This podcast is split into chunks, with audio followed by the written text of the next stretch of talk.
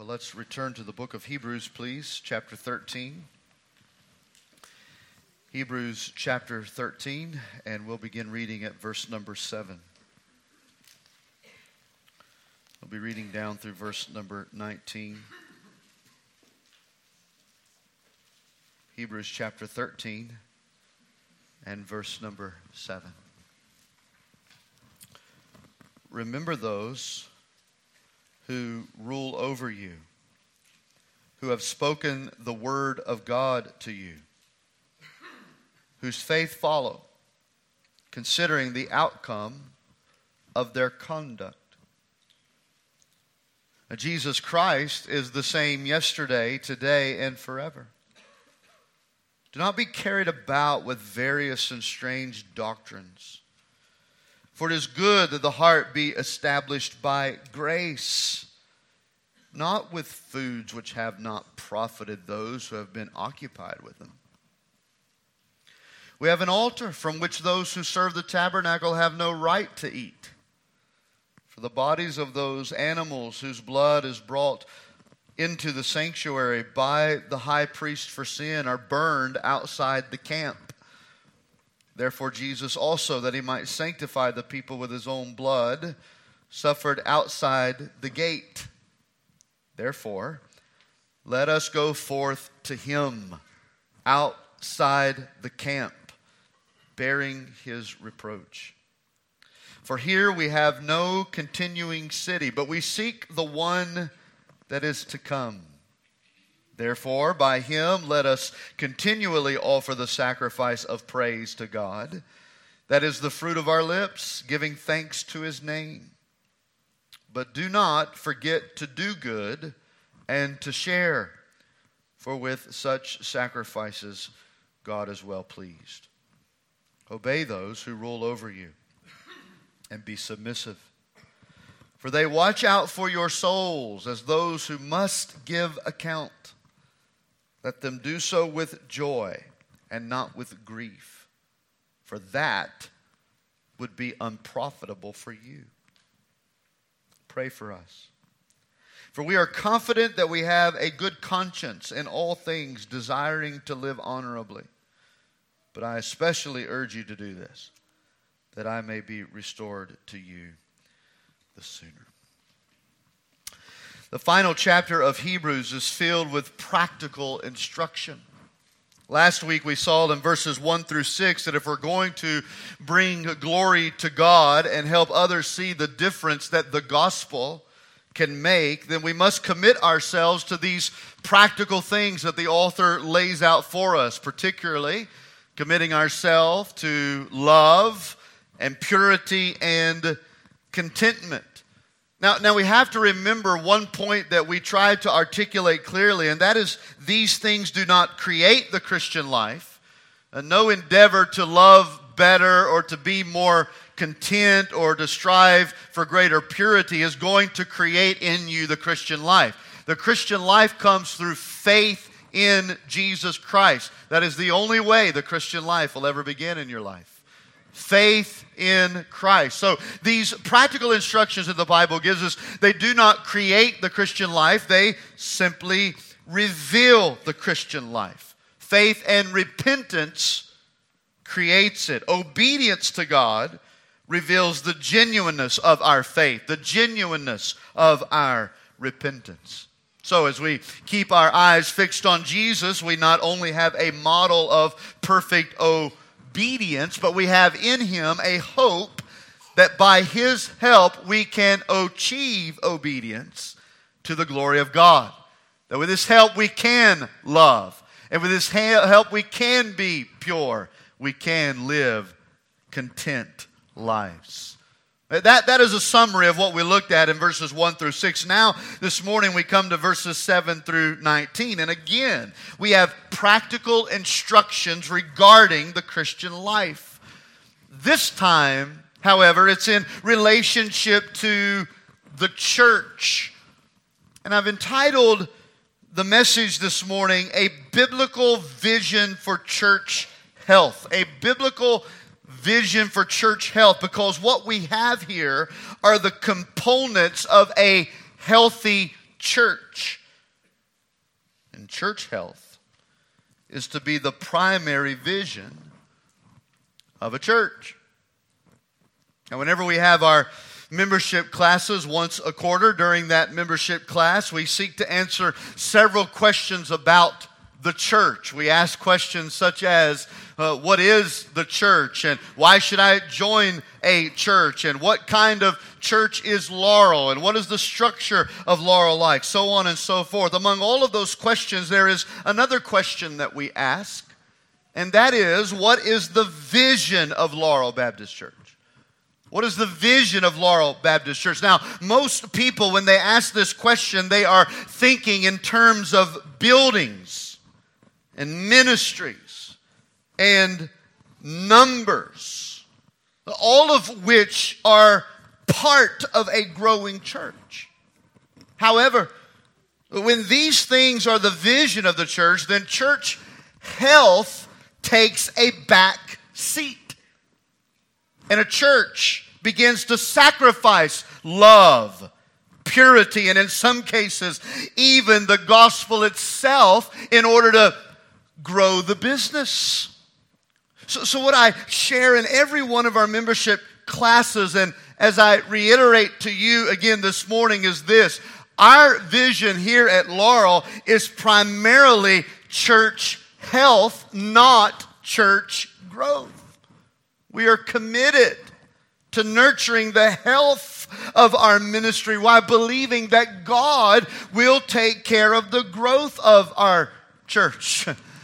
We have to be reminded, church, this is His church. It's not my church. It's not your church. I know we have a habit of saying that, and it's okay. I think we understand what we mean when we say, I love my church, or this is my church. But ultimately, this is God's church.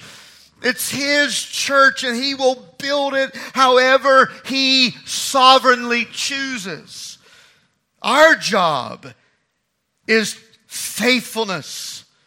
And it's God's job to work out the fruit however He wills to do so. So, how do we remain faithful? Well, we remain faithful by keeping an unwavering commitment to the Word of God. That is our vision. Our vision is God. Our vision is the gospel. Our vision is faithfulness to the Word. Our vision is church health church health, church health. And then we will leave it to God to do whatever He wants to do with this church family. So, what we have here in these verses are some words of instruction in order to make sure that we keep a biblical vision for church health. In fact, these things are not only what our vision is to be as a church, but if God ever relocated any of you from our area, then these are the things that you need to look for when finding a new church. Consider this. Think about it. Numerical growth does not always mean it's healthy. Numerical growth does not always mean it's healthy. And what's healthy does not always mean there will be large numerical growth. Rather, health is faithful obedience to the Bible faithful obedience to the word. So we want to make sure that our vision here as a church is one of faithful obedience to the word. When looking for a church, we want to make sure it's a church that is faithfully obedient to the word. All right, let's look at them because there's several of them. Number one, a healthy church follows, submits to, and prays for their pastors. A healthy church follows, submits to, and prays for their pastors. Now, you understand how awkward this is for me to preach this point to you this morning. But it's in the Bible, and if we're going to be a healthy church and faithful to the scriptures, then we must not skip over any verse of the Bible. We have to address it and understand it. Look at verse number seven. He says, Remember those who rule over you. So, first, he directs the church's attention to its leaders, its pastors, those who rule over you. He says it again in verse 17. Keep your Bibles open. Look at it. Obey those who rule over you. Now, it's not speaking of a dictatorial rule, but of a divinely given responsibility, a divinely given authority to oversee the church. And such a responsibility has been given to pastors. Acts chapter 20 and verse 28, Paul was writing to a group of pastors before he gets on a boat and sails away. And he says to these pastors in Acts chapter 20, Therefore take heed to yourself and to all the flock, among which the Holy Spirit has made you an overseer. An overseer. Shepherd the church of God, which he purchased with his own blood. So the Holy Spirit of God has made pastors the overseers, the shepherds, the leaders of his church. And as pastors, it is our responsibility to lead you and to feed you and to protect you. Now, let me just say that these verses bring absolute terror to my soul. some of you might be thinking, well, it must be nice to be the overseer. You know, the man in charge, the guy who leads it. For one, as a pastor of this congregation, I am held accountable to God for my leadership over your life. I want you to think about that. I'm not held accountable to you for how I lead you. I'm held accountable to God for how I lead you.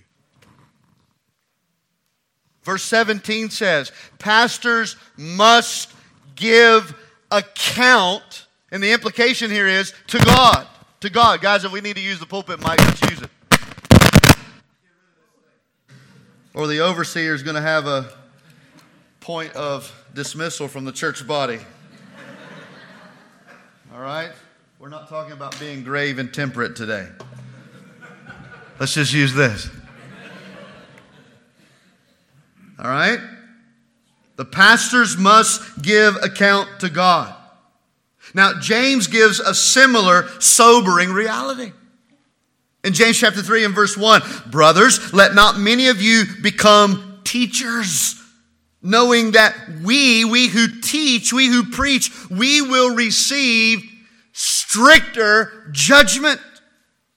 You see, pastoral leadership that is taken seriously and exercised humbly will be done under the constant pressure of knowing that a day is coming will I, when I will give an account to God for my work as a pastor.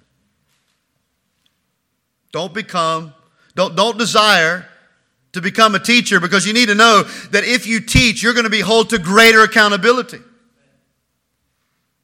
Be careful that you're sure that it is God calling you to pastoral leadership in a church because it is you who are going to give an account of not only your own life, but the lives of those you lead. So imagine the pressure the daily, constant pressure that I live with, knowing that a day is coming when I will stand before Almighty God and give an account to Him for the work that I did as a pastor. And it is constant pressure. For once, just consider the things that I'm responsible to do. He says in verse 7 that I'm to speak the word of God to you. I'm to speak the word of God to you. Remember those who have spoken the word of God to you. The pastoral authority that I possess this morning lies solely in God's word. In God's word. My authority is not in me. My authority is in God's word. And when a pastor begins to use the authority that he believes he possesses, that's when things go awry. The authority is not in me. The authority is in the word of God.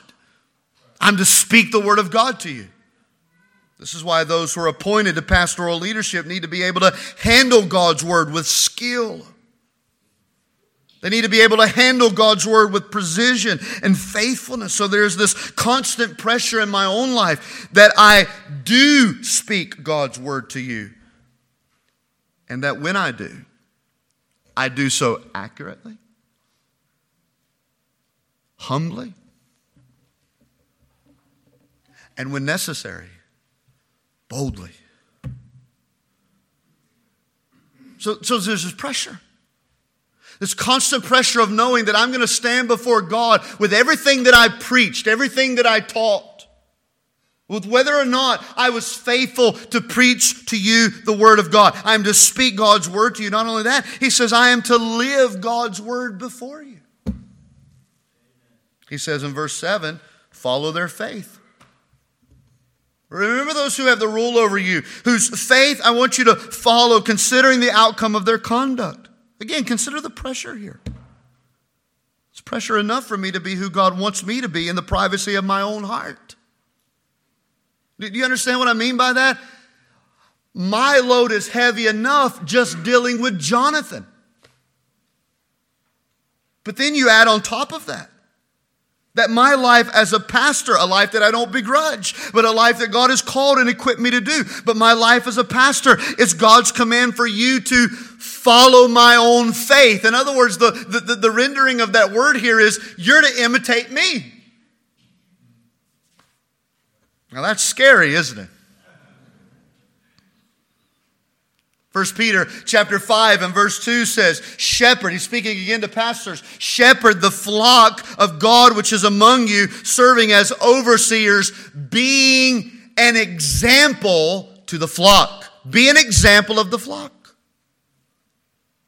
So I'm to live God's word before you in such a way that in this glass world that I live in, that I conduct myself in an obedient, faithful, and biblical manner, that you can look at my life, that you can look at my faith and say, there's an example for me to know God.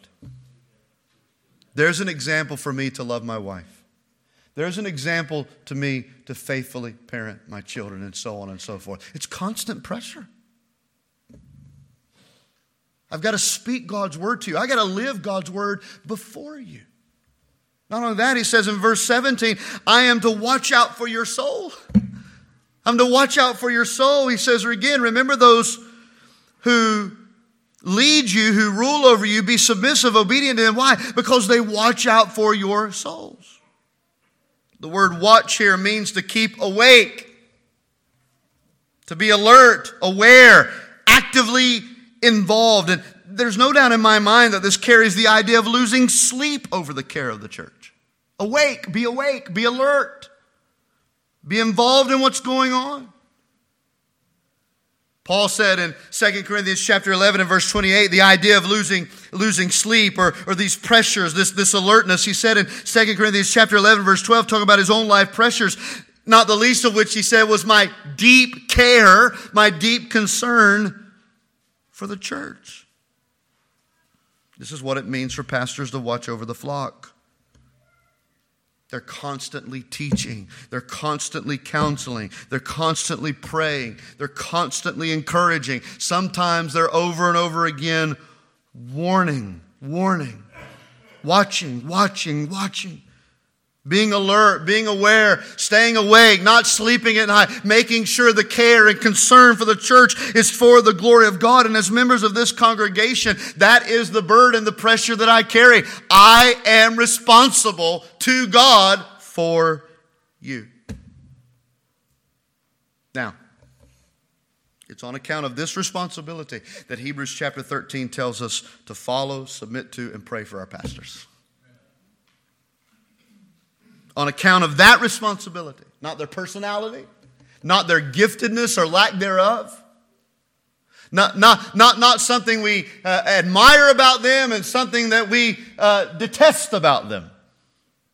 No, on the, on the basis of this God given authority that they're to speak the word of God and live the word of God as an example and keep a watch out for your soul. On the basis of that, he says, follow, submit to, and pray for your pastors. Again, back in verse 7, follow them, follow them. Remember those who, uh, who rule over you, whose faith follow, imitate their faith.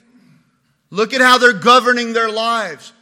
Follow their example. Then he says in verse 17, submit to them, submit to them, obey those who rule over you and be submissive. Of course, that obedience and submission is within the parameter of their authority. And again, what is the authority of the pastor? Their authority is the Word of God. And it's their authority in the Word of God, teaching the Word of God, counseling the Word of God, showing you in the Word of God that this is the direction you need to go and this is the way that you need to take. Upon that authority, he says, submit your decisions, submit your life to the authority that the pastors have in guiding you through the Word of God. We have a hard time understanding what that looks like, right? Because so much authority is abused in so many different places. It's not my job to come into your life and dictate what you have for supper what you wear and don't wear. That's none of my business. I just want you to wear something.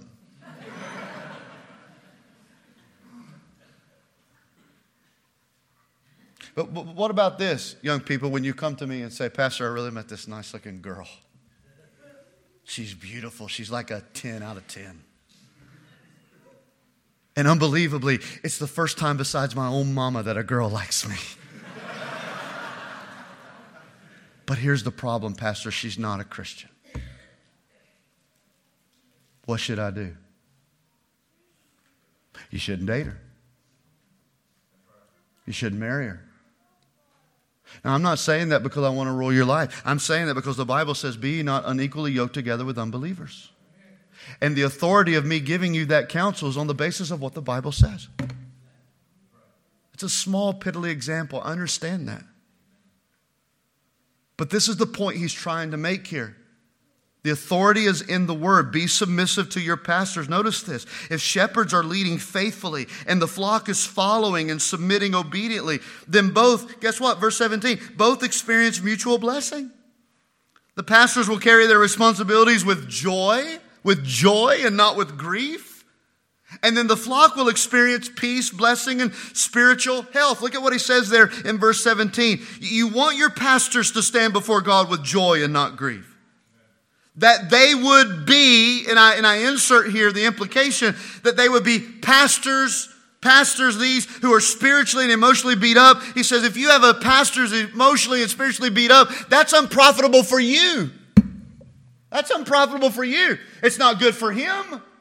And it's not good for you. So, so when we learn our roles, that, that I am to lead faithfully and you're to follow faithfully, then together there's blessing and peace and spiritual health. Spiritual health. One thing my dad always taught, and I've never forgotten this. He said, one question that we need to ask when it comes to our responsibility to those who shepherd us, who lead our lives, is this question Do we make them glad or do we make them groan? Do we make them glad or do we make them groan? If you want to know the answer to that, see me after church, I'll tell you. Follow them, submit to them. And then I've got to mention this and we have to hurry. Pray for them, pray for them. Pray for them. Verse 18 Pray for us, he says. For we are confident that we have a good conscience in all things, desiring to live honorably. So, we're talking about a healthy church. A healthy church follows their pastors. A healthy church submits to their pastors and the authority that God has given them through the Word of God. And a healthy church prays for their pastors. Charles Spurgeon was once asked why he thought his ministry had been so successful.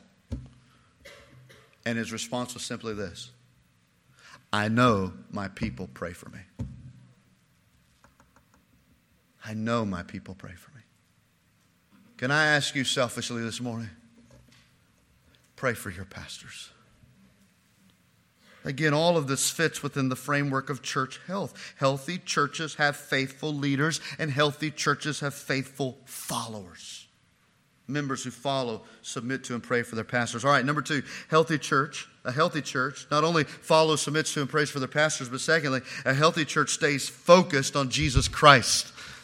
All right? A healthy church stays focused on Jesus Christ. Look at verse 8. It's probably one of the most popular verses in all of Hebrews. Jesus Christ is the same yesterday, today, and forever. You have a, you have a goal of memorizing more scripture? There's a good one to start with, all right? Short, easy, simple. Jesus Christ, the same yesterday, today, and forever. But we're very familiar with it. But let's back up for a moment and understand it in its context. Because verse 8, often which is taken out in isolation, we need to understand follows verse number 7.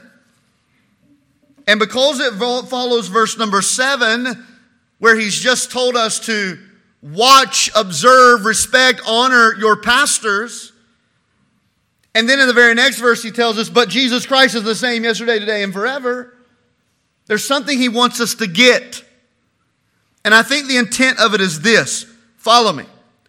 Respect and follow your pastors who preach the word of God to you, who also live the word of God before you. However, they're not perfect but Jesus is. so while we respect, honor, follow, and obey our pastors, it's ultimately on Jesus that our eyes are to be focused. Not on me, but on Jesus. Church, you know this to be true, and I must reiterate it to you. I will fail you, but Jesus will never fail you. I can't always be there for you, but Jesus will always be there for you. I am not the answer. Neither is any one of these other pastors in our church. We are not the answer to your life needs, but I'm telling you what, Jesus is the answer to your life needs. We got to get this in right perspective. We have to understand this balance. God has given us pastors to give us an example, to give us an authority, a voice, teaching, preaching, leadership, oversight, all of those things which are important. But it is ultimately Jesus to whom our eyes are fixed. We watch Jesus. We follow Jesus. We live our lives for Jesus. So I, when a member leaves a healthy congregation. And look, I'm not a fool. I understand that many of you are members of this church because you had to leave an unhealthy environment. That's not what I'm talking about. There are churches meeting all around this town today that are unhealthy. And my advice would be to go find a healthy church. All right, so I'm not, I'm not speaking up here to say that if you've had to leave a church to come here or whatever the case may be, that you're the wrong. No, don't, don't misunderstand me. This is about the context of healthiness. Healthiness. Oftentimes, when a member leaves a healthy con- uh, congregation, a healthy church, because their leader let them down, it is more often than not because their eyes were never fixed on Jesus. This is a healthy church.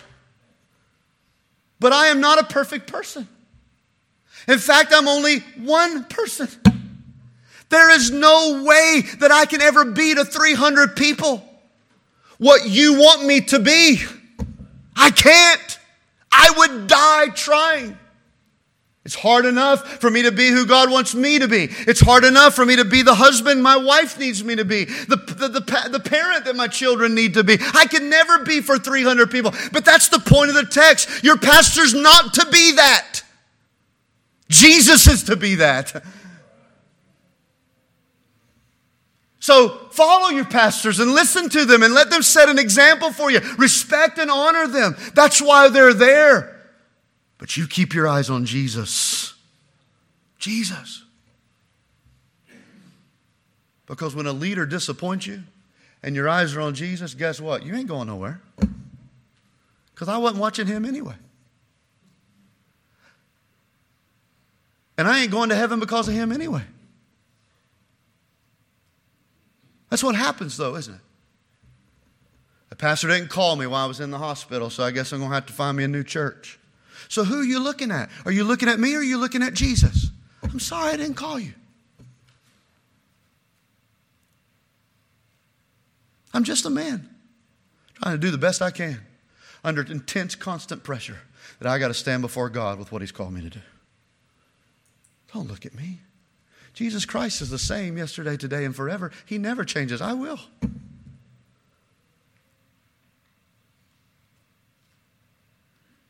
You see, I would be a terrible parent,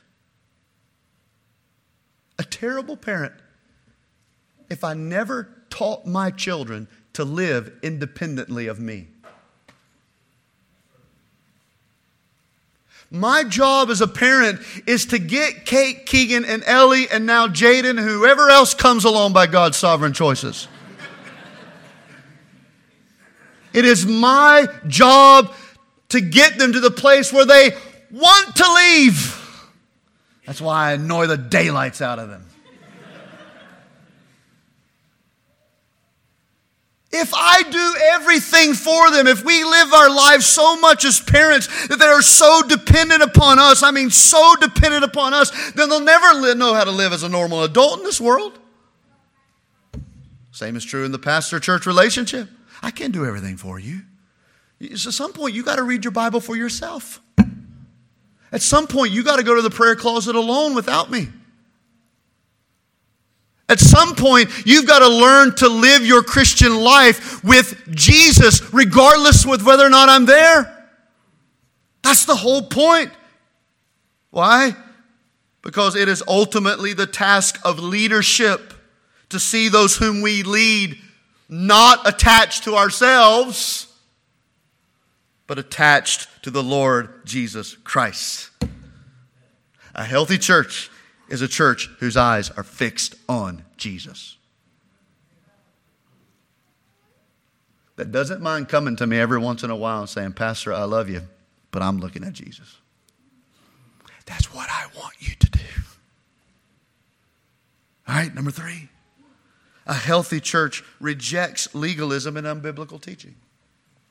A healthy church rejects legalism and unbiblical teaching. Look at verse 9. Do not be carried about with the various and strange doctrines.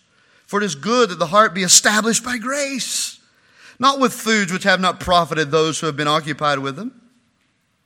Now, now, right in the middle of this verse, he says, It is good that the heart be established by grace. Let's be reminded of that this morning, church. Christians are saved by grace.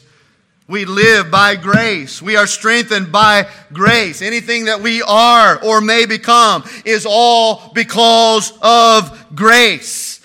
We began by grace. We continue by grace and we will finish by grace. Listen to me. The Christian life is this. It is grace, grace, grace, grace. That's what the Christian life is.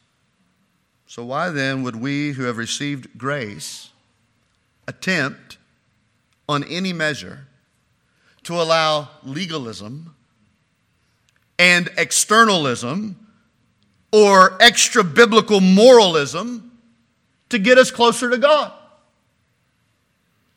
If we say that everything about us is grace, then why are we adding all these rules in hopes that God will love us better? It's not a bunch of rules surrounding ceremonial foods, the author is saying here. It's not all these foods, all these rules, all this externalism, all this moralism. It's not that that strengthens our hearts, it's grace that strengthens our hearts.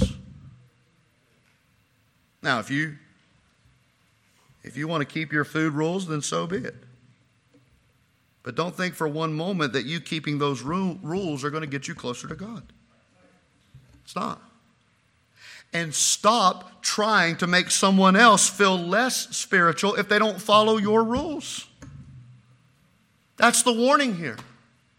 Do not be carried away with all kinds of strange teachings, all kind of weird doctrines. You establish your heart in grace. In grace. Because healthy churches reject ludicrous and absurd teaching that is unbiblical and legalistic. Unhealthy churches are driven by extra biblical rules that are man made and ego centered. You don't get closer to God by keeping a bunch of rules.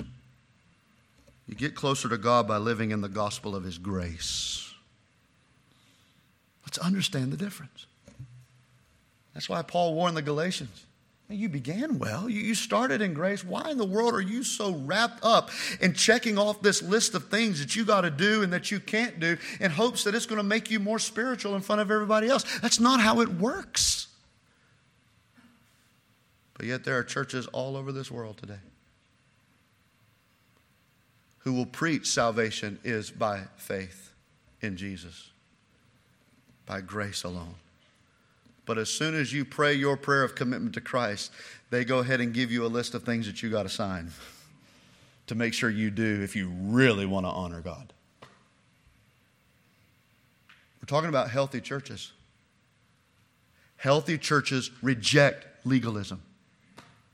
Healthy churches run from moral elitism.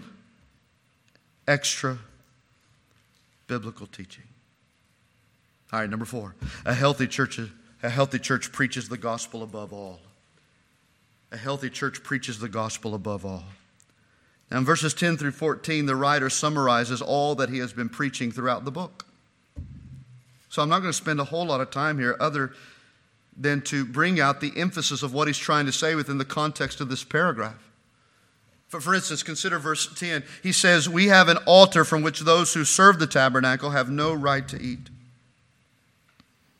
I'm ashamed to tell you that I've abused this verse, this verse so many times as a young preacher. I remember as an evangelist traveling and preaching a message from this verse on we have an altar, and the whole the whole point of it was public altars. And the truth of the matter is, God had to God had to show me that Jonathan, you're an idiot. That's had no, no, nothing to do with what I meant. well, what does he mean here when he says we have an altar from those who serve the tabernacle that they have no right to eat? The, the point is, is that our altar is the once and for all sacrifice of Jesus Christ. That's the point. And those who continue going to the insufficient altar of works and religious ceremony, those, they have no place to eat at the altar of Jesus. So, what he's saying here is that there's this ongoing symbolism of faith versus works, grace versus merit. When we come to the altar of Jesus Christ by faith, we receive full and free the grace of God. We have an altar, we have a sacrifice. But we have salvation. It is the cross of Jesus Christ. But as long as you continue going to the altar of self, and the altar of legalism and the altar of religion and ritual, then you will be rejected by God. Verse 12, look at it. Therefore, Jesus, that he might sanctify the people with his own blood, he suffered outside the gate. Therefore, let us go forth to him outside the camp, bearing his reproach. For here we have no continuing city, but we seek one to come. This is the gospel. Jesus shed his blood in order to sanctify his people. He died in our place. This is the only way to eternal life. This is the gospel of Jesus Christ. And the writer says here, he suffered outside the gates of Jerusalem. This is a place of rejection, a place of shame, a place of humiliation, but yet a place that meant he was accessible to any sinner in the world who willingly came to him. He didn't suffer inside the gates for the Jews alone. He suffered outside the gates for anyone in the world who wanted redemption by Christ. It's for all the nations. And God's salvation comes to those who are willing. Look at it again in verse 14, or excuse me, verse 13. God's salvation comes to those who are willing to go outside the camp. A lot of symbolism here. Jesus died outside the gates. Now, those who want his salvation have to be willing to go to him outside the camp. What does that mean? Well, he's using again symbolic language. He's saying you got to be willing in this original audience to go outside of Judaism. There were people who wanted to hold on to Jesus while still clinging to the same ritual sacrificial system that they've always followed. And the writer saying that's not the gospel. It's not praying some prayer to Jesus and you keeping on your own false religious ways. No, it's leaving that and going to where Jesus is and saying, I want Jesus and Jesus alone. So you got to be willing to go outside the camp outside of Judaism, outside of the old covenant. In our context, you got to be willing to go outside of any religious system of works and identify with Jesus there in the place of shame, in the place of rejection, in the place of humiliation. And so that does mean we must, as the verse says, bear his reproach. It's similar to when Jesus told his disciples, if any, if any man will follow me, he must take up the cross and deny himself. You see, the gospel is not adding Jesus to a shelf of other religious aspirations. The gospel is coming to Christ and Christ alone, even if I suffer the same shame and rejection by others that he did for me. But look at verse 14, and we're going to move on. It's easy to bear his reproach when we know that our life is not wrapped up in this world. For as God's people, we are living for a city to come. Here we have no continuing city. We're not living for this world. We are living for the world to come, the celestial city, the everlasting home for believers, the new heaven and the new earth which God has promised to build for those who belong to Him. This is the gospel. And a healthy church is a church who preaches the gospel above all. Above all. The day that this church stops preaching the gospel, run and I'll be running with you. Because may God take my life before I ever consider for one moment that any other subject is more important than the gospel. All right, my time is up, so let me just give you these last two. There's six of them. So let me give you five and six. A healthy church. Hey, don't, don't get mad at me. This is the Bible. I don't like preaching six points any more than anybody else does. I'd rather give you three points in a colloquial poem and go on our way. But there's six in the text. So submit to my authority. Doggone it. All right, number five. A healthy church worships God with the sacrifice of praise. A healthy church worships God with a sacrifice of praise. Verse 15, therefore, by Him, so important there. By Jesus, let us continually offer the sacrifice of praise to God. That is the fruit of our lips, giving thanks to His name. So, again, building on the previous verses, since we do have an altar, of the cross of Christ, and we do have a high priest, Jesus Christ, who reconciled us to God by His blood, let us then, through Jesus, offer Him continually sacrifices of praise. Let us offer through Jesus ongoing worship. And let me remind you this morning there is only one way to offer true worship to God, and that is through Jesus. Through Jesus. That's so important. Circle that word in your Bible. By Him. By Him. Let us, by Him, by Jesus, worship God. Now, why does He refer to our worship as sacrifice? Because it's something we have to willingly give. You have to lay down your schedules. Now, God's people ought to have the Lord's house as the number one place to be on the Lord's day. They ought to be. But sometimes, sometimes, schedules get in the way. So you got to be willing to lay down schedules in order to sacrifice worship to Him. You got to be willing to lay down feelings because we don't always wake up on Sundays feeling it, you know? Maybe you do. Maybe you wake up every day of the week just with that bird whistling out the window. It can be pouring outside, but it looks like sun is on the horizon. And you're singing. Maybe that's how you did this morning. You woke up just ready to go to the house of God. I woke up this morning wishing it was Saturday. So you got to sacrifice how you feel to give worship to God because every day I'm not always feeling it. And every season, I'm not always feeling it. Sometimes I'm in the house and I ain't feeling it. Thank God it ain't based on feelings. It is based on what we know to be true. And so we sacrifice our schedules and we sacrifice our feelings and we sacrifice our pride to give God the worship that He deserves. I can't sing worth a lick. But sometimes you got to lay that down. You got to lay down what people are going to think of you to lift up your voice and praise to God. And God is specific about the kind of praise that He wants. He wants the fruit of our lips, our lips giving thanks to His name. That is, church, He wants you to verbalize it, He wants you to say it. He wants you to sing it. Healthy churches are praising churches. Healthy churches are singing churches. Healthy churches knows what it means every once in a while to just say hallelujah. All right, here's the last one. Number six. A healthy church serves others with the sacrifice of ourselves. All right? We worship God with the sacrifice of praise, and we serve others with the sacrifice of ourselves.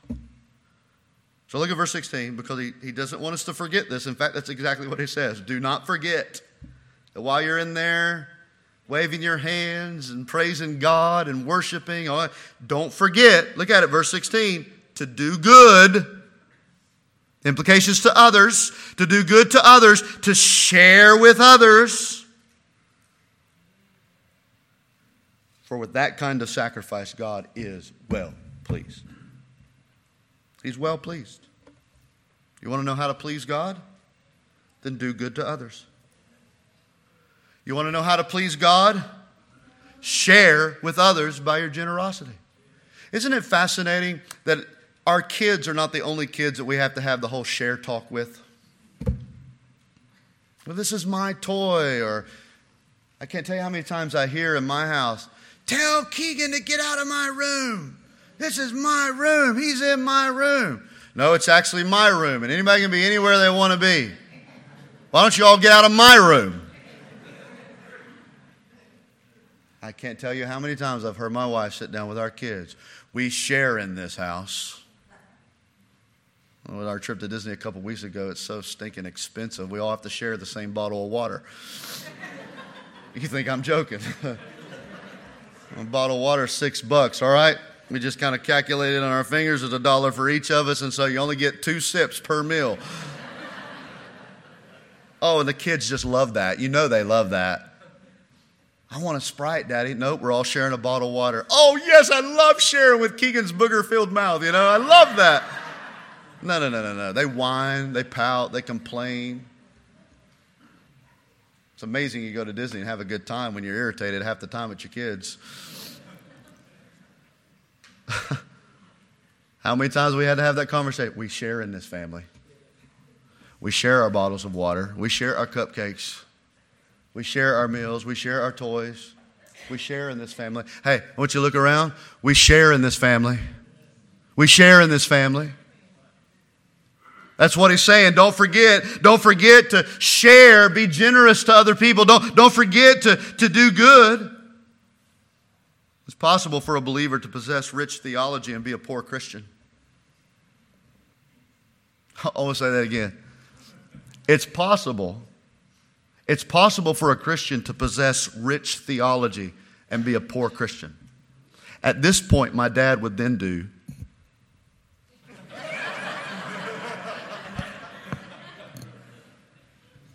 It's true, isn't it? John said, 1 John 3:18, "My little children, let us not love in word and tongue alone, but in deed and truth." It's one thing to say amen to all this stuff. It's another thing to actually find somebody in this church family who has a need and go meet it. Take sacrifice, right? Healthy churches are filled with members who willingly give their time and their finances and their schedules to serve others. And that only flows from a heart that is truly outward focused and not inward focused. So, how do we close all this out? Well, I, I, just want us to respond in obedience to these instructions that Hebrews gives to the church. That we would all commit together to having a biblical vision for church health here at Laurel. I love it. I absolutely love it that almost 15 years ago we met in this room, Brother Jimmy, Miss Sally, with just 30 of us. It was a little different then. In fact, it was only about half this size. We had pink carpet. but it wasn't but just a few weeks later, God just began to build the church. It's exciting, Jimmy, to look around, you know, and see what God has done in just a short amount of time. And Maybe he'll do more. Maybe this is all he wants. I, I don't know. It's his church. But there have been times as pastor I've got it out of order.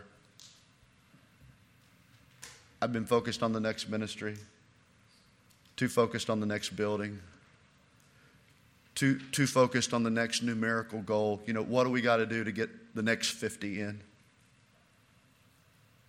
And, and God has had to show me in some very uh, hurtful ways. Jonathan, that's not what I want out of Laurel. I just want you to be healthy. And so, thanks be to God for His grace and His ability to stop us head on from going a direction He would not have us to go and to turn around and to change and to be who He wants us to be so that the focus is church health. What God has done in this congregation is only that it's what God has done. But it's only because there have been groups of people along the way through the years who've said, My vision is church health. Church health. And I want to be a healthy Christian so that we can be a healthy church and put us in a prime position for God to bless however He chooses to do so. So, would you join with me in that?